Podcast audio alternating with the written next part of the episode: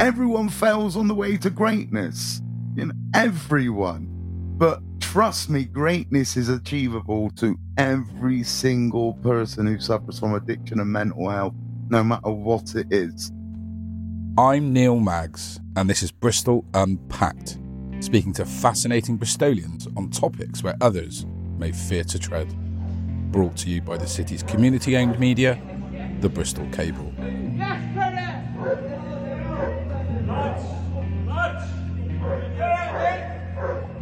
You're listening to audio taken from a video of packages being thrown into the yard of a British prison. It was recorded by an inmate from inside the prison itself. Today's guest, Paul Simmons, also known as Paul Addict Mentor, spent over 20 years in different prisons up and down the country. Convicted as a young man for offences ranging from street robbery to armed robbery, right up to kidnap. He knows the system inside out. We're here to talk to him about his life behind bars, what it's like. Can you rehabilitate? Can you change? And the culture, the environment, the violence, the stress. How do people cope with it? And is the prison system built to change people? Is it fit for purpose? Paul came out a couple of years ago and is dedicating his life to supporting others. He himself was a heroin and crack addict and supports people with his own unique system he's created to support people in the depths of addiction. He's very familiar of the pathway from abuse, himself experiencing that in care, to crime, and to addiction, and also now how to start to build your life back together. He's also a big Bristol Rovers fan like myself and has been helping the Bristol Rovers Community Trust, talking to their clubs, fans, supporters, and the schools that they work in. So sit back and enjoy this one. Uh, it's, a, it's a really special chat. Enjoy. Hey, Paul, how you doing? I'm good, mate. How are you? I'm very well. I'm under pressure a bit now because it's like your arena, isn't it? The podcast game. At the moment, it really is, yeah. And you do this every morning, 10 a.m. on TikTok. I go TikTok live. It's supposed to be 9 till 10, but it can be 9 till 10, 10 30, 11 o'clock. Depends how many people I get in, how many people need support because it's all about addiction and mental health. Yeah, and you've got about fifteen thousand followers or something, and this Yeah, is not just it's not just this is like both sides of the pond as well, and it got a lot of yeah, Americans yeah, it's, listening. it's yeah? worldwide. Right. Like genuinely, I've got people from South Africa. I've got people from Australia. I've got from people from China all over. Amazing. Addiction knows no boundaries, man. We've got people from as far as Henbury, Southmead, down to Hartcliffe and Knowle West in, in this show. Big up my Bristol crew. I've been watching YouTube interviews and dare I say, you know, you've got an amazing story, but you tell it in a really interesting, powerful way. That's partly why I Mhm. wanted to talk to you because we can talk about a number of things your life in Yeah. prison, addiction, this sort of radical new approach Yeah. you're doing, the work that you're doing now. You were on the front page of the Evening Post in November for your work. Which is really an interesting full circle journey because you were also on the front page of the Evening Post in 2004 for completely different reasons. Just, just tell me a bit about that. So in 2004, I was in the height of addiction to heroin and crack cocaine. And I was in the front page of the paper for several days for I got convicted of robbery, armed robbery, kidnap, false imprisonment, firearms offences, and a couple of attempted robberies, and ended up getting 10 years, six months, 27 days in prison. That's a long time. A very long time, yeah. Yeah. I served almost nine years. I should have only served about eight, but I wasn't on the best behavior. So, you know, I ended up serving quite a long time, yeah. but in totality, you've served 22 years. Yeah. Um, for you now, then, and we'll talk a bit about your prison life, but fast forward to this moment where you've been on the BBC last week, you've been on a, a very big YouTube international interview that a guy does with people from prison life and crime. You've been on the front page of the paper. You're kind of being thrust into the media limelight for completely different reasons, dare I say, more sort of positive reasons. And how does that feel for you, having been on that entire journey from where you started to now? Honestly, it feels absolutely amazing. I started putting just statuses up in Facebook groups, and that's what it was. It was just a few positive things on Facebook. it didn't really kick off to what I wanted it to do. So I went over to the real social media, you know, the live streaming, the podcasting sort of idea on TikTok. And it really kicked off real quick because there's a quite a big community in social media land for people who are recovering out loud. And that's what we call people who are doing recovery, but they're sharing it with everyone else. And if this is on TikTok, then is it a slightly younger audience than yourself? I yeah, I yeah. can say that. I can say yes with yeah. definite because last night I looked at all the references to who's watching, how long, and it's not quite the audience I'm looking for, to be honest with you, right? Yeah. So it tells me that I've got 13 to 24 year olds. That's the biggest age group. And it's good that these people watch because that's what I do in in real life. I go out and give talks to kids all over the place about, you know, my life, about not getting involved in street crime, drug crime, county lines, all of that. But what I, I aimed my TikToks originally for were to help other people who had been in addiction for years, decades, like myself, mm. who thought they could never get clean and sober, who yep. thought that there wasn't a way out. And you, your approach is slightly different. You're addicted to heroin, is that right? Yeah, heroin, heroin and crack, cocaine. From what age and for how long, Paul? I was under 17 because I was in jail by the time I was 17. So it was like 16 up until I was 40. In my 40s, I finally decided to get it right we've moved on a lot now, I think, in terms of our understanding of addiction than probably back then. I mean, you're on record. I've had a look at a few articles written about yourself that you're pretty open about your own experiences growing up in care as a, oh, as a yeah. child and experiencing abuse. Is that something in your work you're seeing a, a greater connection with? Is there is a strong connection and a strong link between addiction, particularly drug addiction or any addiction really, and childhood trauma, childhood abuse? It is honestly, I am now finding out that childhood trauma uh, is just linked with so many people who are in now active addiction or they're struggling or they're getting into their recovery. Yeah. I, I find this, I get messages. When I say I get messages every day, I need to explain it to you. I've had to put my phone on silent because I get messages from all over the world every day from guys who had been abused, who've been through the care system, not just in the UK, like I said, all over the world. So this is a worldwide problem we've had with the care system. Right. So I get I get messages. People are opening up. They are telling their parents for the first time. They're going to the courts for the first time. And this is just because I decided to come out one day. And the reason I'm so open, I have to say this real quickly. The reason I am so open is I spent 22 years in prison. I saw the mental health firsthand for over two whole decades. So I knew what the problem was. Long time before I got my head right, I knew what the problem was. And that's the causality link as well, isn't it? It's abuse, it's trauma, childhood trauma, it's addiction, and also prisons are full of people. I'm pretty sure it's 90 odd percent of people that experience some kind of childhood trauma. Yeah, childhood trauma. that process. Yeah, yeah, childhood trauma or undiagnosed mental health issues. It's over 90 percent of the prison population. It's scary. Right. I just want to touch a little bit on the care situation, if I can. Yeah. We've had a, there's a recent a court case actually that I think is ongoing at Eastwood Park detention centre, which is oh yeah, I saw not, that. I was yeah, reading not, about that yesterday. Not far from here, and you would have been in care around the eighties, seventies, eighties, eighties, and, and it was 90s. right then. Why was it? It was as if I mean the amount of stories and the amount of people I've even met or read about or seen in documentaries that it just seemed to be full of predatory paedophiles, yeah, abusers. Were, yeah, were abusers. And you know what the funny thing is? These guys and girls were in the care system under the guise of care staff. Now, I always find this the most disturbing, really, that they were classed as care staff and they just took advantage of isolated children, kids who had nowhere to run to, had no support network apart from the supposed support network that they were supposed to be providing us. It just seems to be that the entire sector was blind or willfully blind to this stuff that was going on. Willfully blind is the right word. Yeah.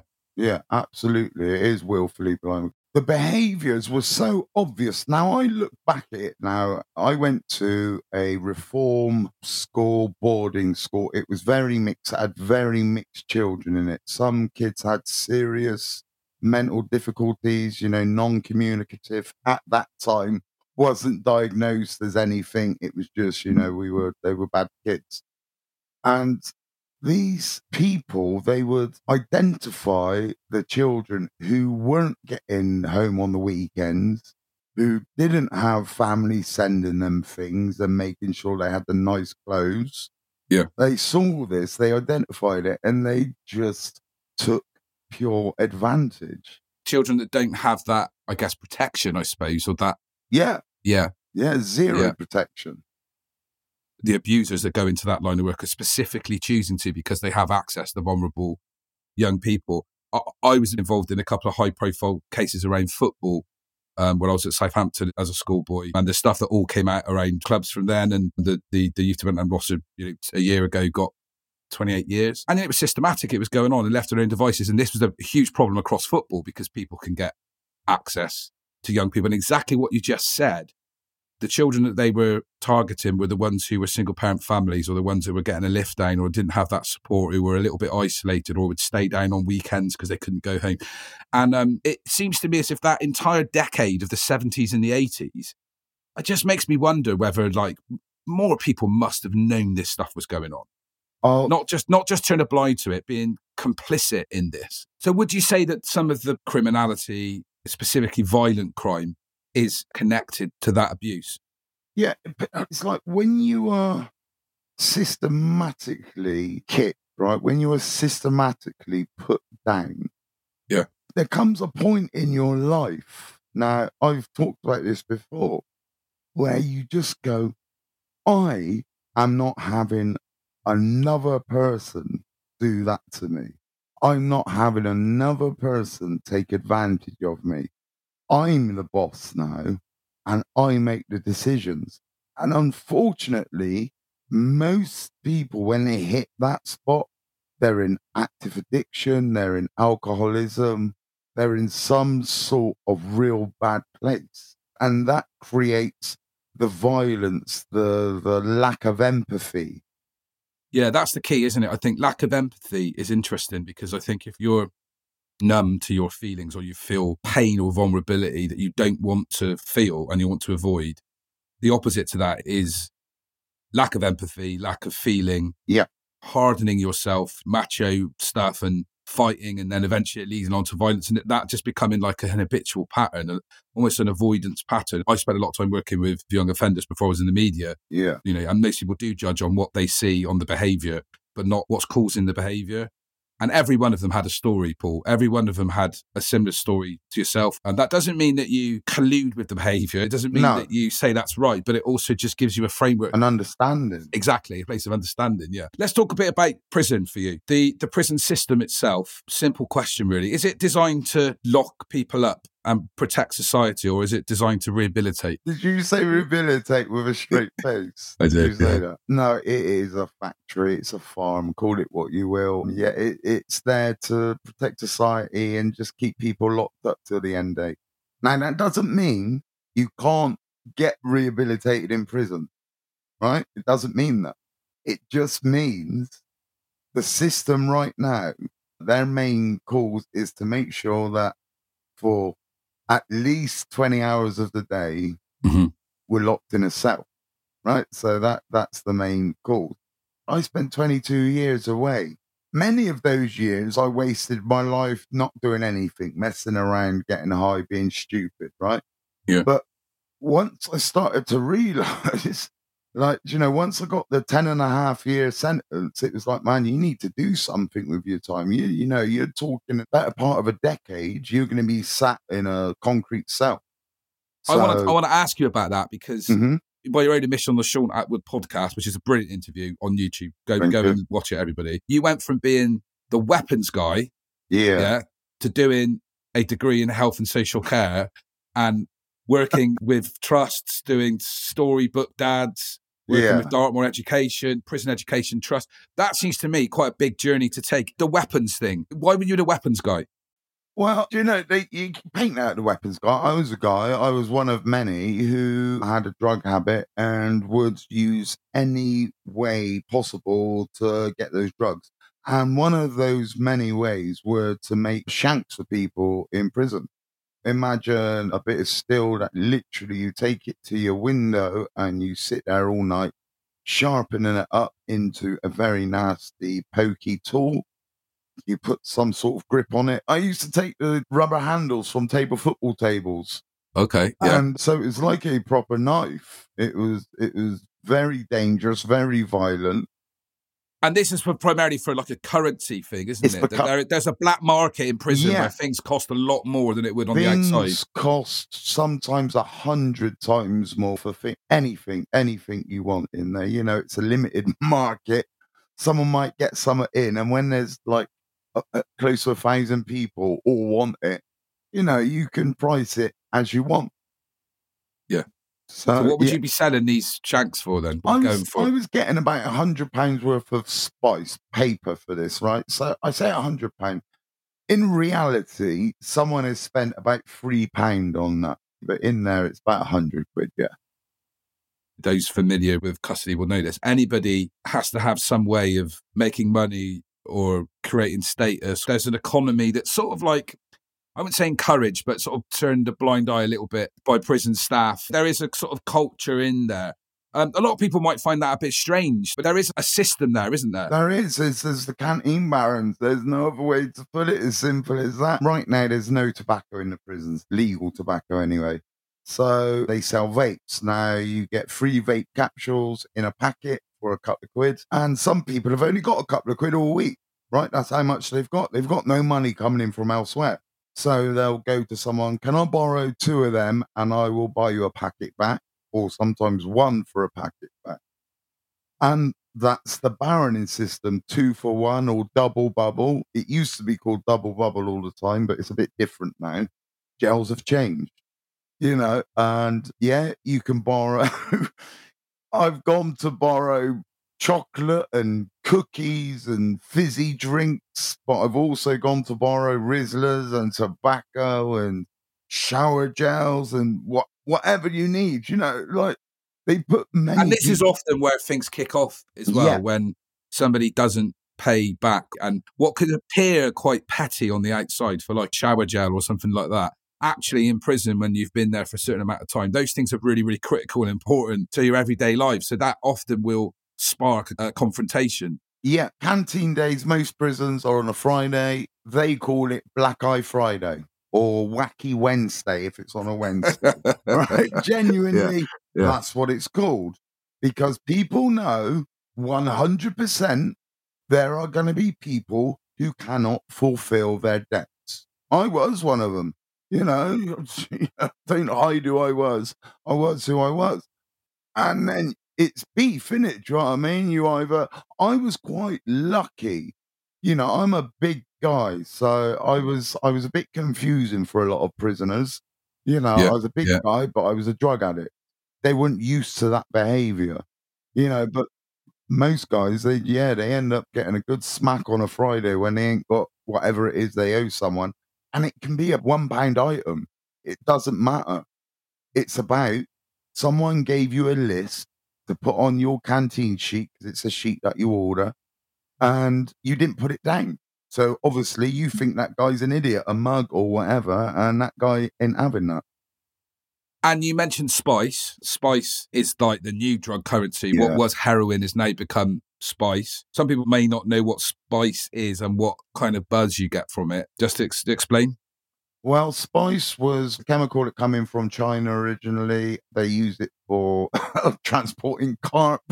That was the original purpose of I, it. did, I didn't know that. Okay. Yeah. Right, oh, yeah, yeah, right, yeah. So it was yeah. calm carp when you transported them, yeah. But it so it comes in green herbal form, but in prison now it comes soaked in paper. Yeah. S- So it's sprayed onto paper. uh, It's, someone else has added to it to hold it in the paper, and it's sold. And the effect, even though it was sold as synthetic cannabis, it's nothing like cannabis. It's, it, People literally freeze on the spot, don't they? Yeah, And- and, like, for like hour, it's just really bizarre to see people like completely off their face on spice. Really weird, like a zombie. it- you know, they call it the zombie drug, don't they? I've seen that Yeah. in the media quite a lot. In prison, they just say people are going man down. You, you know, you literally fall to the ground, start shaking, having like mini fits. You go into sort of a trippy zone where no one can get through to you. You think people are trying to attack you, so you end up flipping out, trying to hit people, and you're not knowing what you're doing. It's a real scary drug. And I would not advise my worst enemy to try it. And that that's the like drug that's easy to get hold of now. Prisons are rife with spice Yeah, up and down yeah, the land. every jail, every jail, every jail in the country today, you can get some form of spice in somewhere. People will think, well, how the hell do people get drugs in prison? And, you know, how easy it is and stuff like that. Every prison's got drugs in. Do you think that the prison system knows and turns a blind eye a little bit? Listen, know- I'll be honest with you. I'm very aware of what I'm saying and stuff. Sure. But it's as simple as this. Yeah. If the prison system is calm, right? If things are flowing nicely, assaults are down, staff attacks are down, everyone bangs up on time because they just want to get in their cell and do what they're doing in private. I don't need to tell anyone how it's getting through. There are many different ways drugs get into prisons. You know, people get recalled and bring it in for a recall. People get it on visits. Some jails you can still get drones in. You know, there are other ways. I can say this. Whilst I was away, I was in HMP Coldingley and a prison officer was convicted of bringing in drugs and PlayStation and some smart TV devices. And this is obviously he's been convicted of yeah, these, so, so, so that's we can why I'm able to it. say Yeah, it. for sure. Yeah. Yeah. Yeah, yeah. But- But, but it kind of makes sense though. If you were a prison officer and it gives you an easier time, Yeah. and as you said, prisoners are kind of calm and there's less aggro. Then the interesting thing is, if you you must have seen this that people that have gone into prisons just because of the nature of the environment that you want to escape, yeah. men- mentally and emotionally escape, that actually weren't addicted to any drugs at all. And then become so when they're inside. What's the sort of percentage either way for people that were already an addict as they came in, or people that will pick up when they're inside? this I don't want to, you know, because this is a big thing. A lot of people go, and I hear this a lot. Oh, my mate never touched anything. He come out of prison, he was an addict. All right, that does happen, but the percentages aren't huge, right? I have to be honest in it because we're being honest here. It does happen. I never touched spice until I was in a prison up north. I'd never heard of it. Didn't even know what it was. Took it. It blew me away, got rid of a couple of days, and you know, Do you feel that it's a self-medicating to a certain degree, or it's escaping out of your environment? Yeah, it's that that, that self medicating and escapism is one hundred percent why so many people do use. So many people drink alcohol in jail. You know, they brought hooch. When you think about it, it's, it's kind of a rational response to Yeah. a problem, isn't it? Yeah, of course it is. You know, what do people do out here when they're having a bad day? They want to go have a little drink or they want to go let their hair down and they don't want to think about things. Yeah. In that environment, Hmm. every day, unfortunately, is a bad day because every day you're away from your partner, every day you're away from your kids, every day your parents are growing older, your grandparents are hanging on. These are things lots of people don't think about. And yes, you go to jail because you've committed a crime. It's as simple as that. I, I hold my hands up to that. But people need to understand why people struggle so much with daily life in there. Yeah. How many jails have you been in, Paul? Over 20. Over Yeah, 20. yeah, over and you've been in Hallfield. Yeah, I spent, I spent about six years in Hallfield. Was there a prison where you felt safer and you felt like you were growing more? Or, you know, flip side to that, was there a prison which you just felt was not a nice place to be in? Most northern jails weren't nice. I got to be honest. And people say, do you know, it's grim up north, but Yeah. the jails are grim up north. It's disgusting. It's bang out of order. Just going to jump in there and tell you a bit about the Bristol Cable. It is a cooperative organisation and we're always looking for members. You can become one. Jump onto the Bristol Cable website and have a look, and you can chuck anything in every month from a pound to a fiver to a tenner, whatever you feel like contributing. And what you'll get with that is a say in regular meetings and AGMs about the type of stories and the topics we cover, not just for the newspaper, but also online and you know, even this show and potential documentaries, anything really. You receive a weekly newsletter and you feel part of a community that's trying to shape and uh, change media ownership, not just in Bristol, but across the country. Back to the chat. Did you get to a stage, obviously, the back end of your sentence when you were category D, open prison, Yeah. coming in and out? Yeah. Yeah, I went to Cat D prison and I've absconded from Cat D prison. Yeah, I absconded, absconded from Leyhill. Didn't really like it. Just weren't my uh, degree of prisoner, really. That's all I can say about that. When you say absconded, what you, you just went and I just walked yeah, out one yeah. night. Yeah. yeah. it's open prisons, Cat D prisons. For people who don't know, there are no fences. There is nothing to hold you back. You've worked your way through the system to get to that point. And I was doing a long sentence, and they put me there because they're like, right, you're coming to the end of your sentence. You've got like, I had actually two years left. And it was just open all day. It was at that point still very institutionalized. I was used to being unlocked at a certain time, being banged up at a certain time, getting fed at a certain time, and it was all a bit too much for me.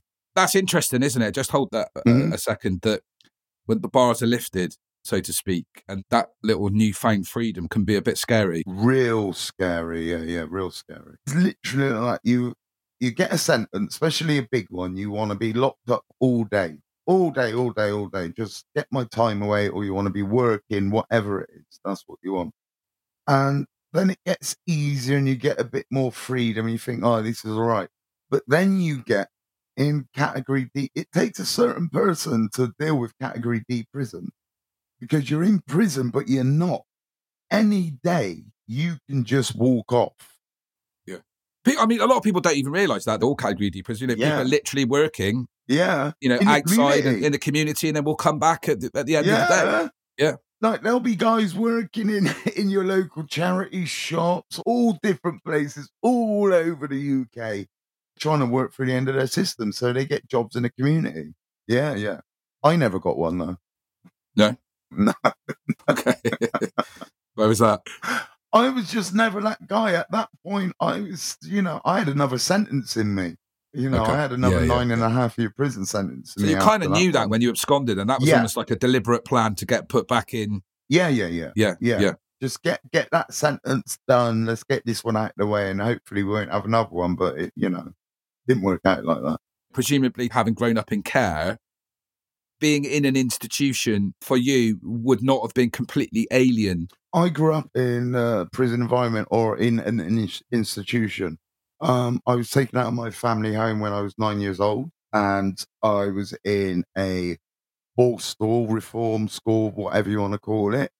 And within months, I was in a young offenders institution. And pretty much I was in that institution, give or take a few months until I hit adult. And then I spent a, a serious amount of time in adult prison. So, yeah, that's what I knew. I found it easy to sort of adapt to it. It wasn't anything unusual for me. And that's why so many people are in that system. So that was your experience. Uh, I'm presuming you would have seen other people not take to it as easy as you. That you know, prison can break some people, can't it? Oh, listen, man. I unfortunately, you know, I know a lot of guys who never made it doing small sentences, big sentences. It's uh, yeah, you lose a lot of people in a year in prison. You won't realize it because it's not talked about. It's not something unless you look at like you know records. You don't realize it, but people kill themselves every day in jail. And that has an effect on other prisoners just witnessing that and seeing that. Yeah, I got I, think, got yeah. PTSD, and you know some of that is accredited to the things that I've witnessed whilst I was in prison for that time. Yeah. And that's totally understandable, isn't it? Mm. The thing is, it's sometimes it's you know it's the most violent thing you can think about, and it's a Tuesday. And that's, that's the only way I could put it, really. It Yeah. is literally like that. Um, towards the end of your sentence, then, Paul, you were doing courses and you got yourself clean and you had time perhaps to give yourself a bit of space to reflect upon your life. What kind of conclusions did you come to? Oh, when when I come towards the end, it's kind of mad, really. I'd had my degree for about five, six years, and I'd been slowly going through the education system. So I'd done every every course, every single course you can think of that the prison system offer. I'd done, and I just kept on seeing these same faces coming up, popping back, coming up, popping back, self harming setting their cells on fire, doing dirty protests. And I'm thinking, do you know what? These guys, you know, they're not actually getting help.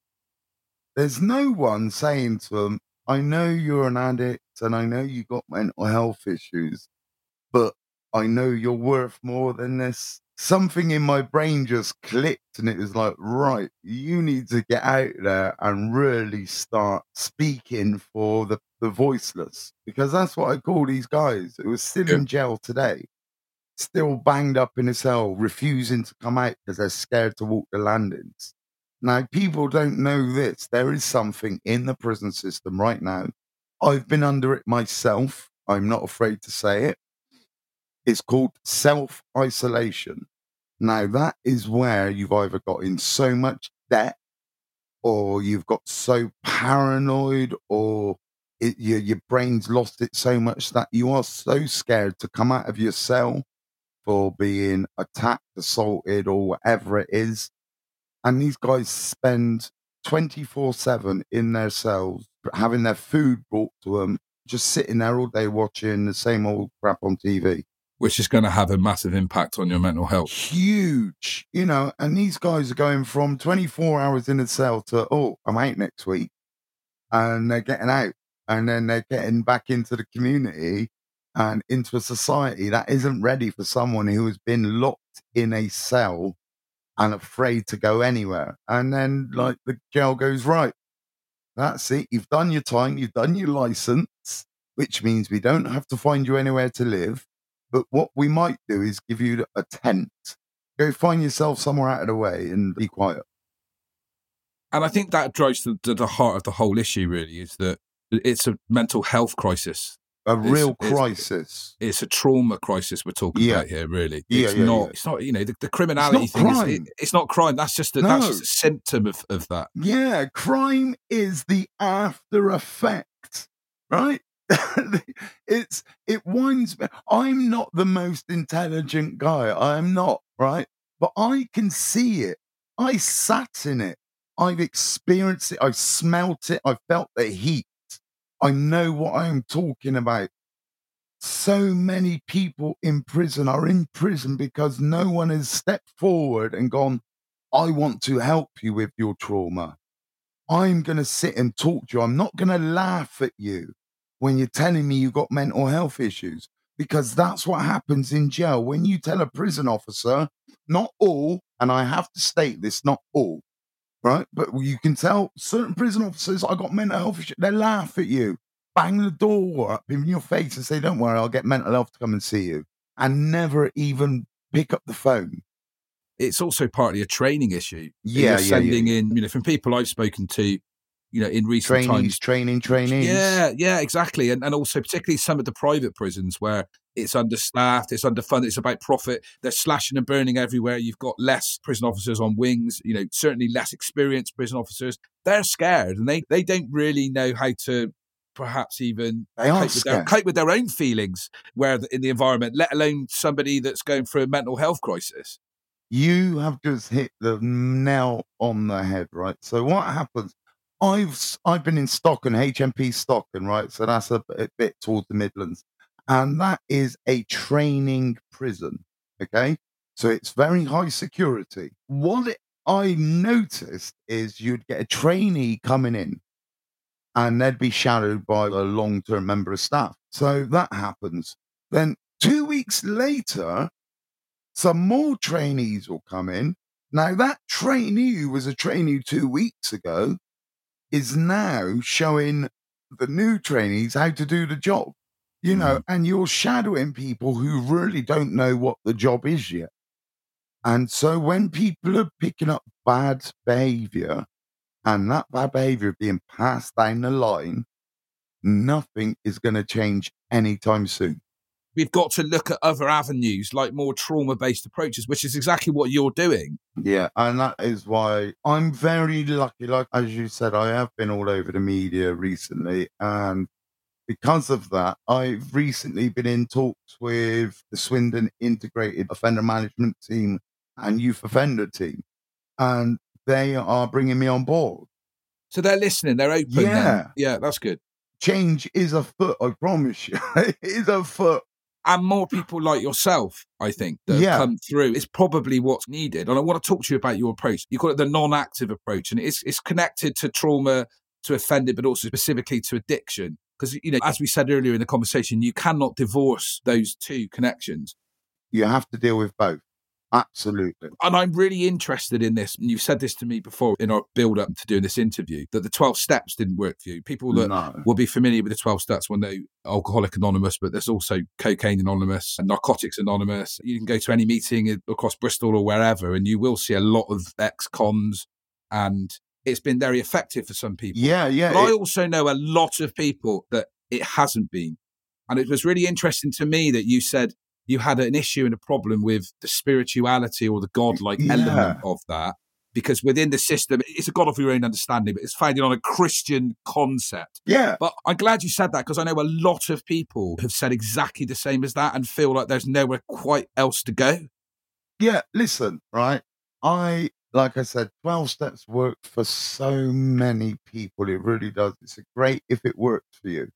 Yeah. But if you are of my belief system, right? I am not atheist. I'm not agnostic. I'm nothing, right? I, I just, I'm me. So I went to prison and I did the 12 step program and it worked for maybe a month. And then I got out and I relapsed and I went back to prison. I did the 12 step program again and then I relapsed because it worked for about two weeks. And then when I was on the program for the third time, something stuck in my brain that they say. They say this if you do the same thing over and over and over again and expect a different result, that's called insanity. Right. So I was thinking, oh, hold up. Why am I continuing to do the same program, expecting it to work out a different way when I genuinely don't? I can't sit in a circle and do the serenity prayer. I can't do that. People say it's non religious, God of your understanding, but in the very next breath, you say, okay, let's do the serenity prayer. Do you Yeah. understand? So, Yeah. Which is a Christian prayer. yeah, it's a Christian prayer, right? Yeah. So, you know, I like to paint things how they are. So I came up with the non active approach. So this is a non religious, non spiritual, but it can be if you want it to be, okay? If you believe God is helping you on your journey, crack on with it, right? But we don't just focus on addiction. That's the very first foundation, right? Getting you clean, right? Helping you to get yourself sorted, whether that's scripted, hard detox, diet plans, because uh, we're not just talking about drug addiction here. I deal with addiction across the board. You're not going to walk into one of my groups and someone's going to go, Oh, no, you can't be in here, mate, because you're a drug addict and we're drinkers. That doesn't, no, right? So it's open to everyone. And then we start dealing with the finite issues your mental health, your housing, employment, education. Can you read and write? Simple things like that. If you can't read and write as a grown ass man, I'm going to help you do that. I'm going to point you in the right direction. People call it pathway learning, right? Mm. So that's what I am. So you're of- moving forward to solution focus, which actually mental health spectrum generally things are more holistic. That's the word. Yeah. It's very different than what's tended to happen in psychiatry or mental health. It's been very Freudian, and you go back and analyze everything that's happened to you, and you go over and over and mull it a little bit. That happens on the one hand, or you get prescribed drugs. That's the other Yeah. thing. Yeah. Then the other one is and I don't want to dig out 12 steps either. I mean, I've experienced it a bit, it can be a bit culty, I think. And I Oh, know man. people that are That's doing my favourite. that- That's my that this- favourite. yeah, as you said, you know, for some people it's amazing and worked, and I know that 100%. But also, what you said about moving forward and those practical steps, right? I know people that go to CA or NA, Yeah, right? That all they do is go to C and NA meetings, that's it. A- That's and it's that- become a culture. They're Oh! addicted. They're addicted to meetings and talking about their They're, problems every st- they're five minutes. still in active addiction. I, I think They so. are Yeah, actually I still think so. active addiction. Yeah. And Right, unless you're moving that is. forward, unless you're moving forward and you're living your life and you see those actual changes, Yeah. if all you're doing is doing that, I don't know. I just think that for some people, great. For others, I agree with you. And I quite like what you're doing here because there is a bit of a gap in the market for some people because it's almost like if that doesn't work, what do you do? Yeah. And there's a shaming yeah, a bit, yeah, a little bit. It's a shaming, a shaming a bit as well. Um, oh, real. I have that a lot. A lot of people say that to me. People say that, you know, I've uh, genuinely right now, I have a woman on my group who is a cancer survivor and she is on a morphine sort of drug. And she's been told she cannot attend because she is still in active addiction, right? She's Yeah. still using because it's a morphine, but it's for pain relief. So a lot of people are feeling ostracized. They are feeling left out.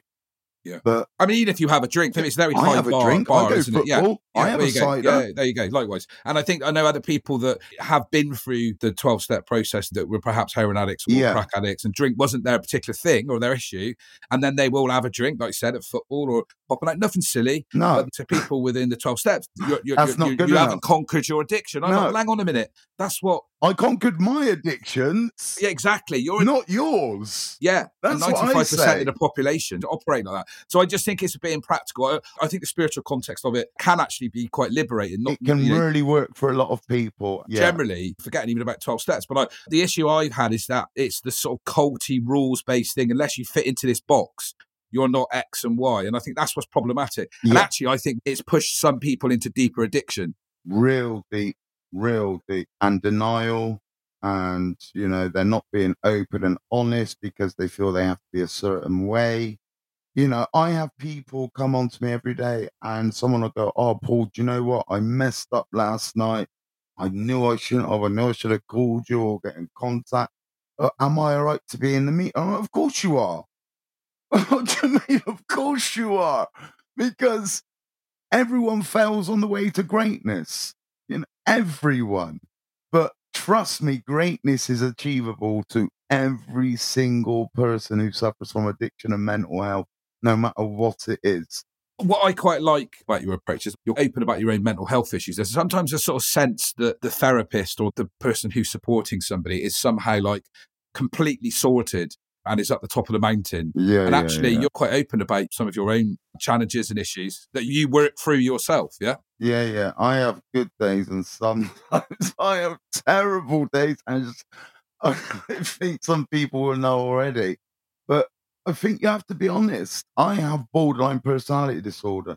Now, yeah what, what is is- that what is borderline It's nothing Yeah. but a pain in the backside. That's what Okay, it is. So, Yeah, yeah. so basically, what it means, I'm talking to you now, and I'm like this, and I'm quite up and I'm chilled. I can literally sign off from you now. Yeah. Walk three steps and be in a completely different, dark, depressive mood with no indicator. There's nothing that tells me it's going to happen. It just happens. And, you know, I deal with that daily. and you suffer from ptsd or you Yeah. live with ptsd Yeah. Complex PTSD, they call it now. and do you have things that you do around those Yeah, I get up every morning, tell myself something positive about myself. I make sure I set myself small, achievable goals every single day. I want to see myself achieving something. And that can be as small as, you know, sending off an email to someone who, Yeah. who hasn't heard who I am yet, because, you know, that's my plan to let everyone know and get this recovery program out into the big, wide community, because I think a non active approach can fit a market perfectly. Now, like that whole thing around walking the walk, and I do think you need to be at a, a certain point down the road to be able to offer support to other people. Yeah. But you don't need to be at the end of that road. And, and actually, No. uh, when we actually look at the grand scheme of things, there's no such thing. You know, nobody is perfect. Everybody's going through something. And I think people like the fact that when they share something with somebody and they get some support that that person's walked in their shoes, that's powerful. Yeah. It really works for me. I think people like the fact that if, like I said, if I'm having a good day, they see that. If I'm having a bad day, they see that. I have someone who mentors me, right? Yeah. Now, this is how open it is. This is someone who I met through my TikToks who started coming on. And she was like, mate, you need someone to talk to. So when you're feeling like that, I am going to mentor you. And that just shows people that no, I am not there yet. I am not anywhere near, you know, at the top of the mountain, but I tell you, I'm not stopping climbing anytime soon. For real. Most social workers, most psychologists have someone they go to and talk to. There's this myth, I think, that, you know, I'm a kind of anti guru person by Yeah. nature, that I don't Oh, believe yeah. in it. Yeah. And I see a lot of people get held up in pedestals. And I think that actually it's about supporting people to be the best self they can be. like I say to people, I come across a lot of mental health kings, queens, warriors, princesses. I am not that. I am Paul. I was an addict and now I'm a mentor. So I am Paul, addict mentor. Simple as that. And that's what you call yourself. That's your kind of, it's become your sort of brand. You've got Yeah, your, little, your me. logo, which I love. Pam. People- Pam for it- short. It's like a sort of Bristol Rovers. Because what we haven't spoken about is like me, you're a big Bristol Rovers fan. I'm a huge Gashead your man. logo for Paul Paul addict mental recovery Addict rovers. Yeah, Recovery Rovers. Yeah. I love that. I love that. Blue and white quarters as well. Yeah, well, I've got a friend who's really good. He works, he's a Google analyst, you know, works at Google. And I was like, mate, I really want my own sign. He first came up with a little guy who looks like me.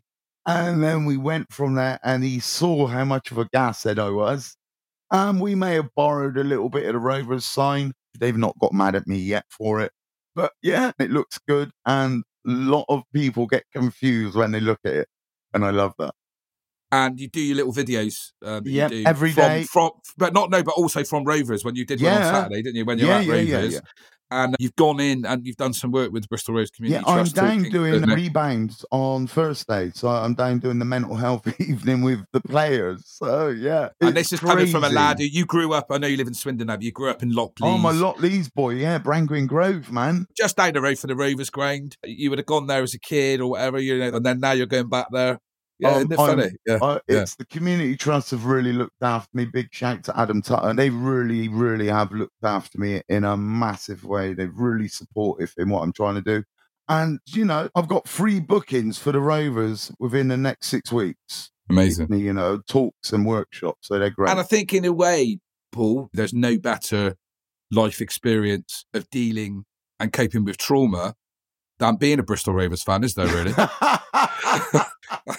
You know, oh, I know about trauma, man. yeah, yeah. What's your future plans with this? You? like I said, I'm doing some. I've been in talks with like the YOT team and the offender management team, and they really want me on board. So I think that's where I'll be. I'll continue doing the social media stuff because I love it. I absolutely love it going on and giving people advice and listening to some banging drum and bass music.